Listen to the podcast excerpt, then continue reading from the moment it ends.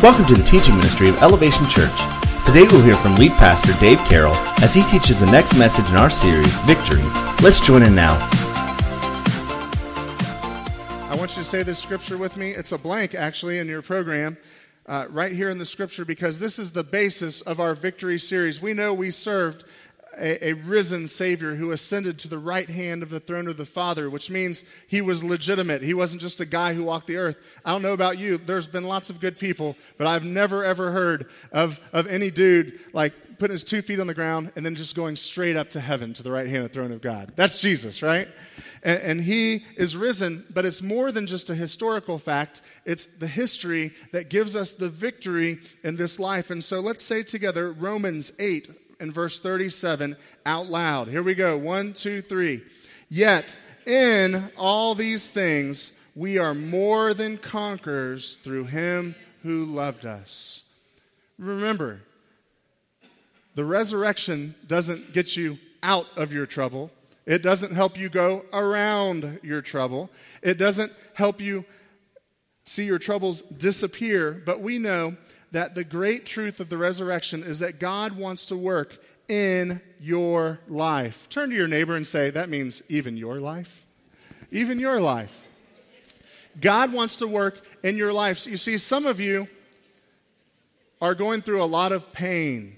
Some of you are going through a lot of hurt. Some of you have gone through a lot of pain and a lot of hurt, and you carry some deep scars from life. Anybody have the scars of life? I know I have them. But here's what we need to know today that the resurrection can give us victory over agony. The resurrection can give us victory over agony. Now, agony is different for different people. Some of us have low pain tolerances, right? Some of us have high pain tolerances. Some of us can handle certain events for for our whole life and be okay. Uh, and there are yet other things that happen to us that if they last for five seconds, it's too long, right? And hey, today, just so we know, we have the lads downstairs. They're going full bore. Let's just um, act like they're not there. All right? Does that sound good? It's just going to happen. Let's just agree it's going to be loud down there and uh, study God's word together. And uh, hey, are you grateful that we even have a building? 10 uh, year lease with an option to purchase on this thing, right? Yeah, so I am. I'll take the loud kids and the building that God's given us. And so, um, and so, you know, it's kind of like when I go to the movies with my kids, have any of you seen the Coca Cola commercial now they play at the beginning of every movie, right before the credits? It's called The Movie Move. And uh, it's a commercial where it shows a lot of dating couples sitting together, and, and they're trying to imply that at the movies, you know, you get that first time where you get your arm around your girlfriend. Do you remember that, that feeling? You know, where you're sitting there, your first date, first movie, and you look over, and it's like an emotional part, and the guy's kind of like has a half a hand up, you know, and he's trying to get his arm around. Well, they have a series of movie moves where guys are kind of timid, and finally at the end, there's this one girl who just grabs her boyfriend's hand and throws it around. Well, um, my wife and I have developed a, uh, well, it will become a movie pastime that will always happen uh, whenever we go to the movies with our family. Whenever that commercial comes on, we try to put our arm around our boys. And uh, we, you know, we kind of just sneak it around, and when they look at us, they're in agony. I remember putting my arm around one of my boys, and he looked at me and said, Dad, stop. One of my friends could be in here. And I went, and I thought, yeah, I know. That's why I'm doing this. You know, that's why. And, and for him, even five seconds of my arm around him, that was pure agony. But agony, while it can be fun, we know that most agony is pretty painful, isn't it? Some of us today are going through the agony of unbelief, where you're not sure if a relationship can work, if a marriage can work, if a relationship with stepkids can work. You're not sure if a relationship with Jesus can work. And you're struggling in agony of unbelief and you have spiritual tension. Some of us are going through physical pain and physical agony, something in, in, this life where your, your body is broken down and it hurts every day. And you wonder, God, where are you? Where are you? Even five seconds of this physical pain feels like too much. And yet I'm looking at my entire life going, how am I going to handle it? Where's the victory in this? Some of us are going through deep emotional pain. Some of us have just totally train wrecked in life. The train is off the tracks. You stop dead in your tracks and you don't know what to do and you think there's no hope. Can I tell you today that there is hope in Jesus Christ? Do you believe that? That there is hope in Jesus Christ. And so, as we look at agony, we have to define it. And here's what it means in the Greek when we hit our word agony in the scripture. This is what it means it's a prolonged struggle in the arena of life. A prolonged struggle in the arena of life. This is the definition of agony. Now, I don't know if you've ever seen a UFC fight or not, but if you haven't, they have a cage and they can't get out of the cage, and these two men step in the cage. And, and I often think to myself, why would two men want to walk into a cage that they can't get out of until one of them is half dead, laying on the ground? But this is how it goes. And life feels like that. You know, when we're birthed, we're birthed into the arena of life. And, and we have to deal with the blows that come. But here's what I know every time we struggle, God has a great purpose in our agony. Did you know that agony can be one of the best tools that God has in your life? And we'll talk about why. And so let's look at Luke chapter 22. And since we're looking at the victory through the resurrection, I thought we'd go just a little bit before to put some perspective on the resurrection, a little bit before chronologically what was happening to Jesus. And this is what it says in Luke 22, verse 39 through 48. Coming out, Jesus went to the Mount of Olives. The Mount of Olives was east of Jerusalem. It was, uh, if you're looking at the map, it was a little bit to the right. There's the Kidron Valley. There's a valley between Jerusalem, and then it would come back up, and you had a mountain full of olives, and it was kind of like a big olive garden. No, not the one that you and I like, but it was it was uh, full of olive branches, and, and it was full of thistles, and and it was it was just thick with olives. And this is where Jesus goes right before he's to be crucified, which is right before he's to be resurrected, which is right before he's to be ascended. And we'll talk about the importance of that here in a second. And so he comes out to the Mount of Olives as he was accustomed, and his disciples also followed him. When he came to the place, he said to them, Pray that you may not enter into temptation. And he was withdrawn from them for about a stone's throw. So he puts his disciples just a little ways off. They can see him praying, just a stone's throw. And he knelt down and prayed, saying, Father, if it is your will, take this cup away from me. Nevertheless, not my will, but yours be done. You know it's about to get real for Jesus if he's asking the Father. Here you see a picture of the Trinity God, three persons, not three gods, but one God, three persons is what we believe in the scripture. And you see conversation between the Father and the Son. They are both God. This is very important to our belief as a Christian that Jesus is God in the flesh when he came. And so he's asking the Father, take this away from me. He's starting to feel the pressure of what is happening to him headed toward the cross. And verse 43 says, Then an angel appeared to him from heaven, strengthening him. How many of you know the strength of the Lord in your agony?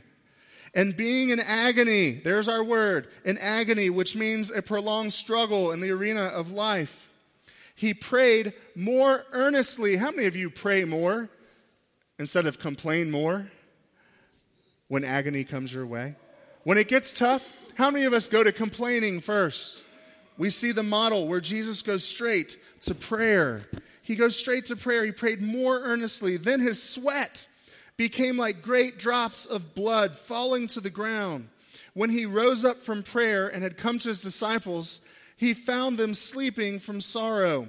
He said to them, Why do you sleep? Rise and pray lest you enter into temptation. And while he was still speaking, behold, a multitude, and he who was called Judas, one of the twelve, went before them and drew near to Jesus to kiss him. But Jesus said to him, Judas, are you betraying the Son of Man with a kiss? That is a bad day, isn't it? You know you're headed to the cross. Your best friends are right there, a stone's throw away. I have a torn rotator cuff, so that would be about 10 feet away from me. Your best friends are right there. You're feeling the weight of all the sin of the world, all the scars. You're sweating blood, right? You're sweating blood. It's getting so intense. You're in agony. And then your, one of your 12 best friends walks up to you and gives you a kiss of betrayal, who's about to turn you in. That classifies as a terrible day. That would put you in agony. That would put me in agony. And here's what I know from this story a truth you can take home. You can write this down. In fact, it's your next blank. No one is immune from agony. No one is immune from agony. You got problems, you got issues, you got character flaws that you're trying to deal with for a long time. You know what that makes you? Normal. That's some good news, isn't it? It makes you normal. If there's stuff going on in your life, it means you're normal. And here's what I know the depths of your agony are the places where you will experience the greatest victory in Jesus Christ. How do I know that no one is immune from agony? Because God Himself, right here in the scripture, was not immune from agony. And if God's not immune from agony, if God doesn't have the cup taken from Him, you know what? Maybe we need to start changing our prayer a little bit, right? In the heat of our hurt. You see, He was a man of sorrows. In fact, there's an old hymn about Jesus that says this Man of sorrows, what a name for the Son of God who came, ruined sinners to proclaim, Hallelujah, what a Savior. You know why he's a Savior? Because he didn't remove agony out of the way. He didn't make it disintegrate even though he's God. He could have. What did he do? He did what Romans 8:37 says. He went through the agony, right? He was in the agony. And that's where the miracle of salvation for you and I comes from. Hey, here's another reason why I know no one's immune from agony. Flip over to Hebrews chapter 11 in your Bible. Hopefully, you grabbed a, a Bible or you can look on with someone else. I'm in the New King James Version. But in Hebrews 11, verse 32 through 39, here's another reason why I know no one is immune from agony. You say, Dave, I get it. Why are you talking about this? I'll tell you in a second. Here's another reason. Jesus' followers and all of the Christians throughout history have not been able to escape the deepest hurts and the deepest pain of life. Listen to Hebrews 11 and starting in verse 32. This is called the Great Faith chapter for those of you who are new to the Bible. I encourage you to read all of Hebrews 11 someday in your quiet time over the next few weeks. Here's what happened to Jesus' disciples and also people who had been following God for even through the Old Testament. It says this in verse 32 of Hebrews 11. And what more shall I say? For the time would fail me to tell of Gideon and Barak and Samson and Jephthah, and also of David and Samuel and all the prophets who through faith subdued kingdoms, worked righteousness, obtained promises, stopped the mouths of lions, quenched the violence of fire, escaped the edge of the sword, out of weakness were made strong, became valiant in battle, turned to flight the armies of the aliens. Women received their dead, raised to life again. But listen to this part others were tortured not accepting deliverance, that they might obtain a better resurrection. Still others had trial of mockings. You are you looking at followers of Christ? This is what they're going through. They had trial of mockings and scourgings. Yes, and of chains and imprisonment. They were stoned. They were sawn in two. Ouch, right? They were tempted. They were slain with the sword. They, were, they wandered about in sheepskin and goatskins. Praise God for cotton. Being destitute, afflicted, tormented, of whom the world was not worthy. They wandered in the deserts and mountains and dens and caves of the earth. And listen to all this. This is the followers of God throughout time, people who place their faith in God. And all these, having obtained a good testimony through faith, did not receive in their lifetime, is what it's trying to say, the promise given to them. No one is immune from agony. You see, some of us make the mistake of thinking when we place our faith in Christ that our troubles and our trials and our hurts go away. And this is what shipwrecks our faith. This is why people give up and become addicts. This is why people decide to call it quits in their marriage because they say, well, there's pain and there's hurt in my life. So something must not be right. God must not like me. And we walk away from Him when there's pain and when there's hurt. But that's not what God wants. God wants to make more of your pain than you could ever imagine in your pleasure. Did you hear that? God wants to make more of your pain than you could ever imagine Him making of your pleasure. Now, uh, how many of you used to play Monopoly? It's kind of an old school game. It kind of falls, it's the baseball of board games, if you will, right? It's a little bit slower pace. Uh, you have to be a little bit more intentional about saying, I'm going to block out five hours to play Monopoly, right? Because no one ever wins. How many of you have ever even won? I think most people just give up, you know, like three quarters to the way. Well, my father in law, Bob Richards, who is an amazing guy, he runs, he and his uh, wife, Debbie, that's Amy's parents, run a retired missionary center in Orlando, Florida. They served in Africa, in fact, for about five or six years. And yes, Amy uh, was in Africa for the part of those five or six years as well. And uh, we, we began to play Monopoly as a family. And one of the things I loved about uh, my father in law, Bob, is that he really didn't want to play for money. He only played for one thing immunity. So if you landed on his property, boardwalk, with a hotel and you couldn't pay, he had no interest in putting you out of the game. He would just say, How about this? Instead of paying me the $2,000 for boardwalk on a hotel, why don't you grant me immunity to all your properties?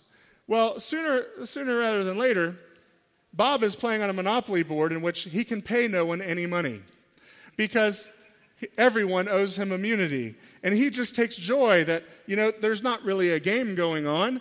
There's just this uh, rolling of the dice, and you go around the board, and he's happy to do it for five, six, seven, eight, nine, ten, I mean, however many hours you want to let him go around the board and land on his immunity spaces. He's happy to let you do that because he just gets a kick out of it.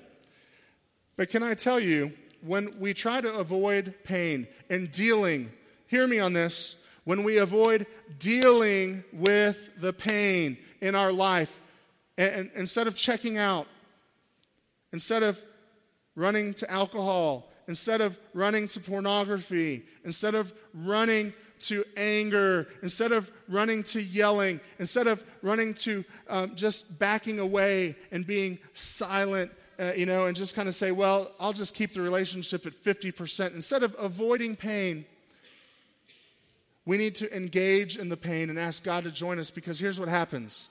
When we try to avoid pain, when we minimize its value, it's kind of like the Monopoly board, and we're really not living life. You know, we're trying to be immune. Immunity takes you out of the game, but God wants you in the game because God has a redemptive plan that He's working, and pain is obviously a part of it. We see it in Luke 22. Jesus went through pain. Now, here is one of the greatest statements that I want you to take home today. Write it down. And I believe this. I'm not talking about his second greatest. I'm not talking about his third greatest. I'm not talking about the okay work. Here it is God's greatest. What kind of work? His, his greatest work, like at the top, is produced from agony. His greatest work is produced from agony. Do you know the Garden of Gethsemane really means olive press? Jesus went to the Mount of, say it with me, the Mount of Olives. And isn't it interesting that right before the cross, Jesus goes to the Mount of Olives where they made olive oil. Do you know how they made olive oil with the wine, or not the wine, the, the, the olive oil press? And what would happen is they'd put the olives on this vat. It was a concrete vat. And, and they'd have a big stone with a piece of wood in it. And they would roll this large stone o- over the olives. And as the olives sat on the vat, it would squeeze and press the olives. And out of that squeezing and out of that pressure came the purest olive oil of the day. And here Jesus is on his knees in the Garden of Gethsemane, which means olive press, and he's being pressed by the weight of sin. He is in agony, he is hurting, he's being pressed, and, and out of it comes Are you ready for this? The sweetest and purest salvation. Out of the greatest agony the world has ever known, that is the agony of a perfect, pure, stainless, spotless Savior who was nailed to a cross. Is there any greater agony than that? Whenever we have something that happens to us that we don't deserve, that's pretty bad, isn't it?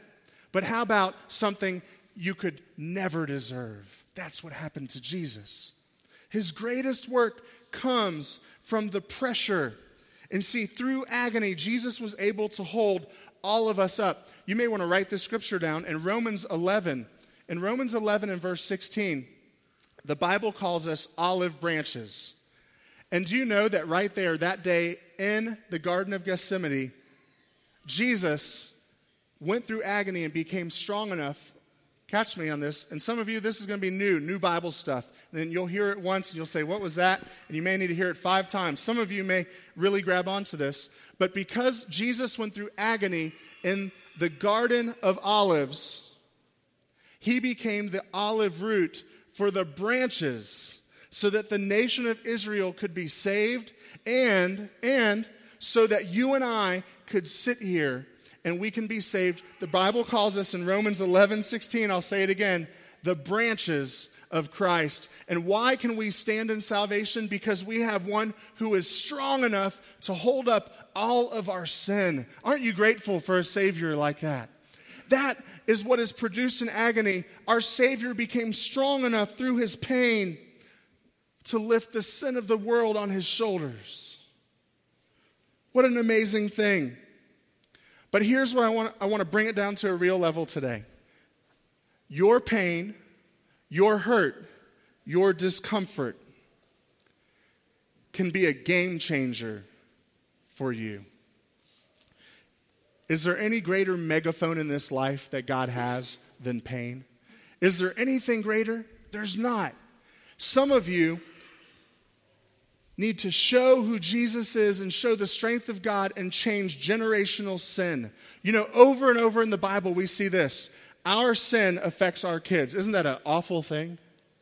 That our agony, when it's unhandled, when, it's, when we, we don't let God do his work and we decide to go our own way and, and, and do our own thing with our pain, it causes sin for generation after generation after generation. This is why, you know, I encounter families as a pastor who will say, Yeah, my great great granddad was an alcoholic, and my great granddad was an alcoholic, and my granddad was an alcoholic. My dad was an alcoholic, and guess what? I'm an alcoholic. And what do you think is going to happen next generation? You play the movie forward. It's because people try to get rid of pain any way they can and it's earthly. But here's what we know from Romans 8:37. God doesn't want to work around our pain. He doesn't want to take it away. He wants to do what? Work in in our pain. I want to challenge you this morning. Where is a place that has been long standing, long, a long standing issue of hurt, of pain? Maybe it's short and it's budding, getting big. Where is a place where you've been trying to dodge the agony instead of on your knees like Jesus in the Garden of Gethsemane praying. Can I challenge you today to invite God to do the work in that pain? To do the work in that struggle in your arena of life? Can, can I ask you to ask God to say, God, I'm no longer trying to get rid of this. Instead, I'm saying, here it is make of it what you want because here's what I know when you break generational sin, when you break through agony and God works in it, this is where the fruit of the spirit comes and you can have joy. Anybody in the room want some joy today? Anybody want some peace? Anybody want patience? They say, I don't know about that one, right? But if you want to see the things that you and I both know are supposed to be being produced by God, we have to invite God into our agony. So, how do we combat agony? Look at Hebrews 11, verse 1. It's on the screen. We combat agony, here's your word, faith. We combat it with faith. Ephesians calls faith our shield that thwarts the fiery darts of the enemy. Some of us have forgotten what it means to live for faith. We place our faith in Jesus to punch our ticket to go to heaven, and then we put our shield down and we forget. And then agony comes, pain comes, hurt comes, and we go, God, what's happening? And He's saying, I gave you a tool. It's on your left hand. If you're, right, if you're left handed, it's on your right hand. I gave you a tool. You got to hold it up, and it's called faith. This is what Hebrews 11 1 says faith is the confidence that what we, what's that word? Hope. What we hope for will actually happen. It gives us assurance about things we cannot see. You may not see the answer to your issues, but there is a God who knows the answer and the work he wants to do in you.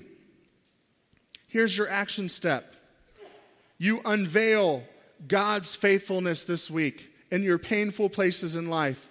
You unveil his faithfulness with your faith, with your faith, with your hope. That no matter how bad it's getting, you say, I know a God who's a God of hope. I know a God who can rescue the deepest sinner. I know a God who can change the life of the worst person. And if he can do that, I know that he can rescue me. Do you believe that this morning? That God is a God who can rescue you. You see, many of you are not seeing the faithfulness of God walk by you side by side because you're leaving your shield of faith on the ground. But we have to pick up hope that we serve a risen Savior We have to do it. Like the prophet Jeremiah in Lamentations chapter 3, verse 20 through 23. Here's a man who watched uh, Babylon destroy his entire city. He just he was a prophet and he sat there on the side watching the whole thing go up in flames. And this is what he says. And we have to grab onto this verse in our life to leave the past behind. Some of us are walking here with hurt that's 20 years old, 30 years old, 40 years old. Some of us have agony, kind of like the movie theater where it's only a couple weeks old, but man, it hurts. It hurts bad. We have to grab onto this scripture. This is what Jeremiah said I will never forget this awful time as I grieve over my loss. You can't forget it, but this is what he says. And this is how he unveils God's faithfulness. Yet I dare to hope when I remember this. The faithful love of the Lord never ends, His mercies never cease. Great is His faithfulness. His mercies begin afresh every morning. If you will pick up your shield of faith, get down on your knees like your Savior in your painful places and pray, then you will see the faithfulness of God and you will see a radical change. I want you to check out a testimony of radical change of someone who knows what it means to have God work in their agony. This is a friend of Amy and I's. Her name is Emily. She's from Florida. And in fact, she's someone who's supported, even in a, in a time of, of uh, struggle uh, and hardship, she's someone who supported our church to help us get, get off the ground, invested in the new work of the gospel. And she has an incredible story of surviving agony and seeing God's faithfulness and knowing the victory. Let's check it out now. It's a little bit long, but check into it. It's incredible.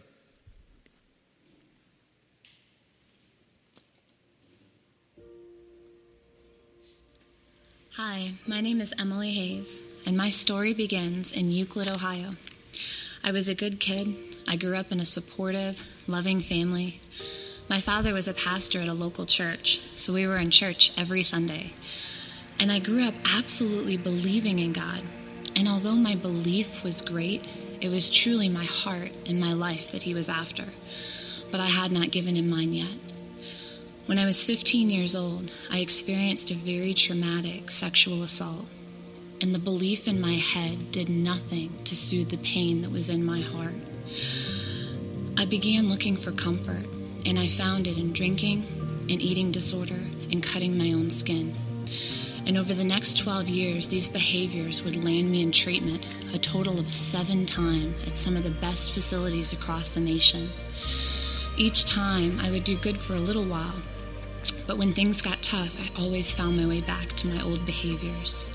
I didn't want to be this way. I didn't want to keep failing, to keep hurting myself and my family. So I tried alternative remedies.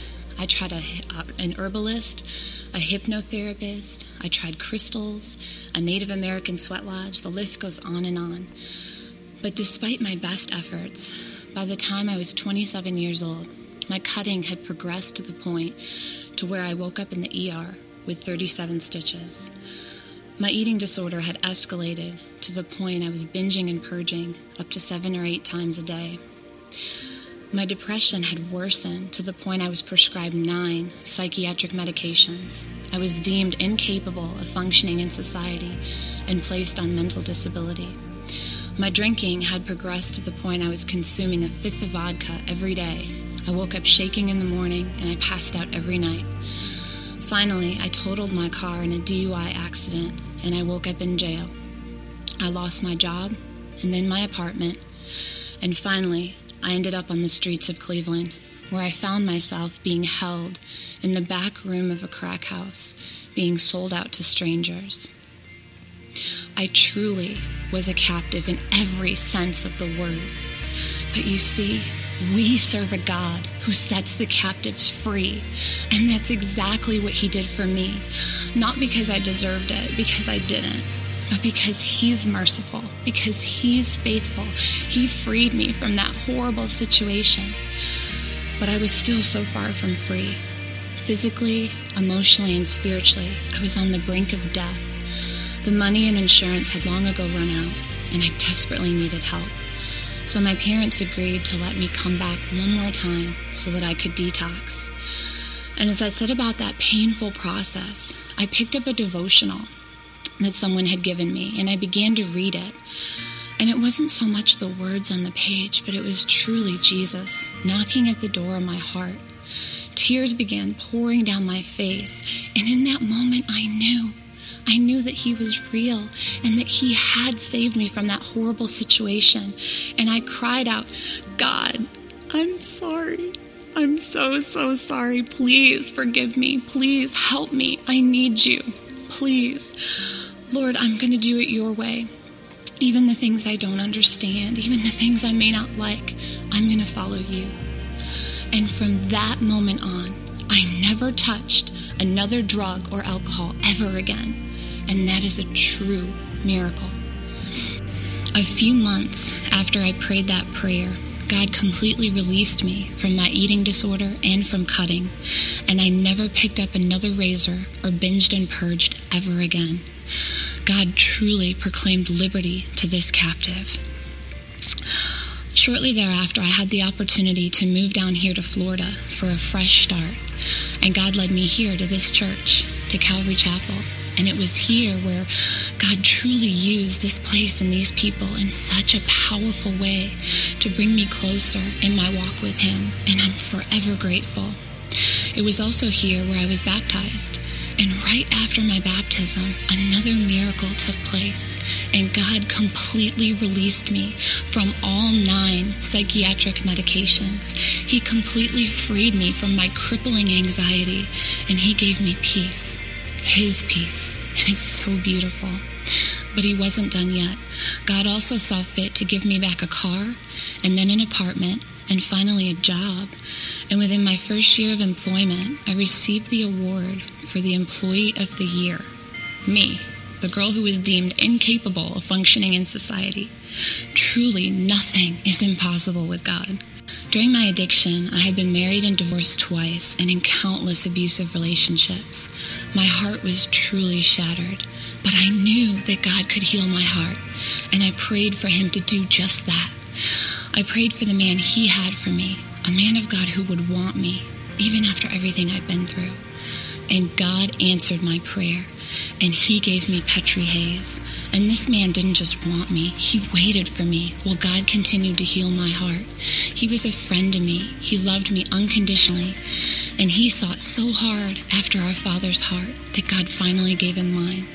And we were married January 15th of 2012, and I was able to become a stepmom to his two kids. Shortly thereafter, God answered a deep cry of my heart, and we found out that this woman who should be dead was carrying a little life inside of her. On April 6th of 2013, I gave birth to our daughter, and we named her Hope because that's exactly what God had given us was hope. And I don't know where you're at today or what you're going through, but please don't lose hope. Don't give up. Look up. He is real and He is there. And He is saying to each one of us, Behold, I stand at the door and knock. If anyone hears my voice and opens the door, I will come into him and dine with him and he with me. And because he lives, I sit before you with over seven years clean and free from all addictions and disorders. I sit before you a wife and mother, happy and redeemed. And because he lives, no longer do I have to open a bottle of vodka, but I can open the Word of God and let His Spirit pour over me. No longer do I have to binge and purge the feelings away, but He can purge me with hyssop and I shall be clean. No longer do I have to cut myself and bleed because He bled, hanging on a cross for me. And because He lives, I've been set free.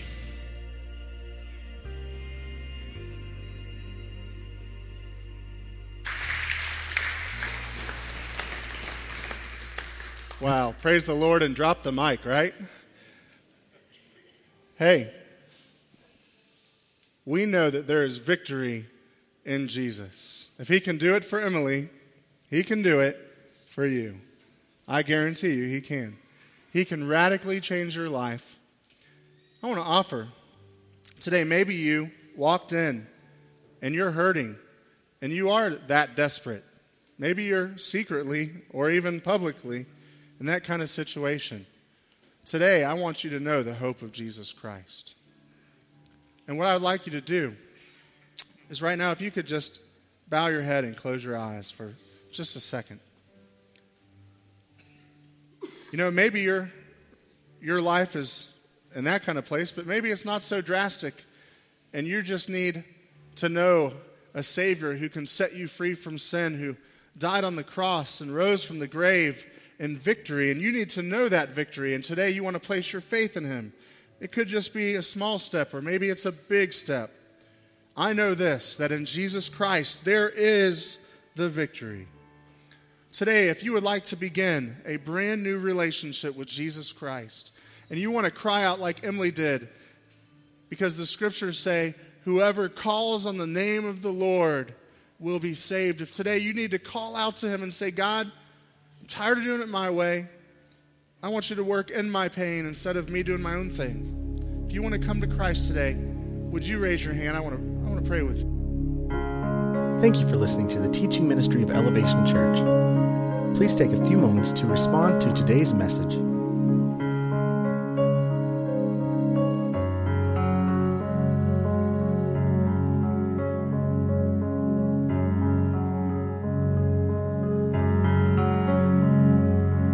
If you have any questions or you have made any decisions, email us nextsteps at.